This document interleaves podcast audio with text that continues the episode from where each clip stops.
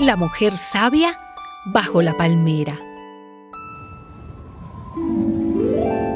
Murió Josué a la edad de 110 años. Murieron también todos los israelitas de la época de Josué.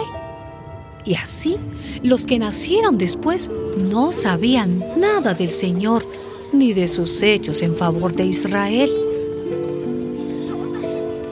Dejaron al Señor por adorar a Baal y a las diferentes representaciones de Astarte. Y por eso el Señor se enojó contra Israel e hizo que los ladrones los despojaran de lo que tenían y que sus enemigos de los alrededores los derrotaran.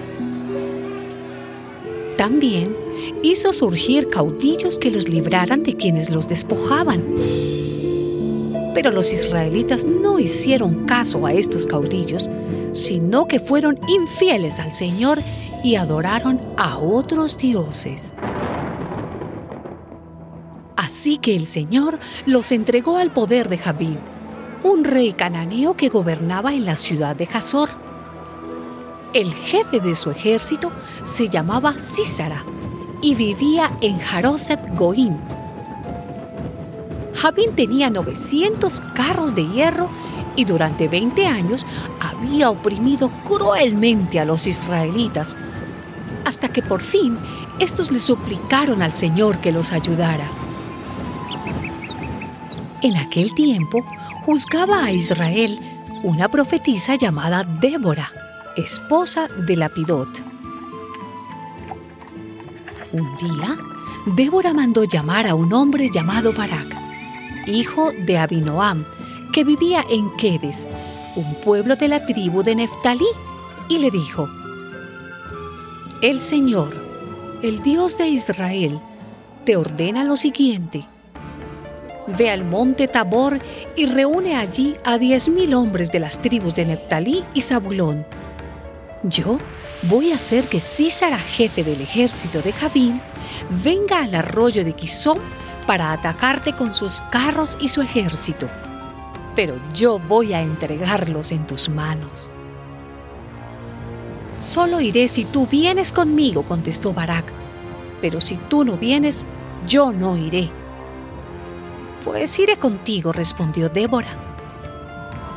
Solo que la gloria de esta campaña que vas a emprender no será para ti, porque el Señor entregará a Císara en manos de una mujer. Cuando Císara supo que Barak había subido al monte Tabor, reunió sus 900 carros de hierro y a todos sus soldados y marchó con ellos desde Jarosep Goín hasta el arroyo de Quizón.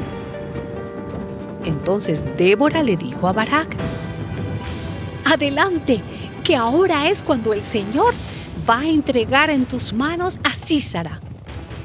Ya el Señor va al frente de tus soldados.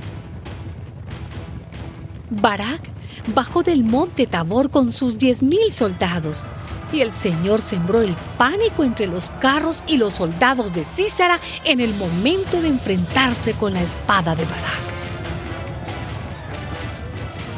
Hasta el mismo Císara se bajó de su carro y huyó a pie.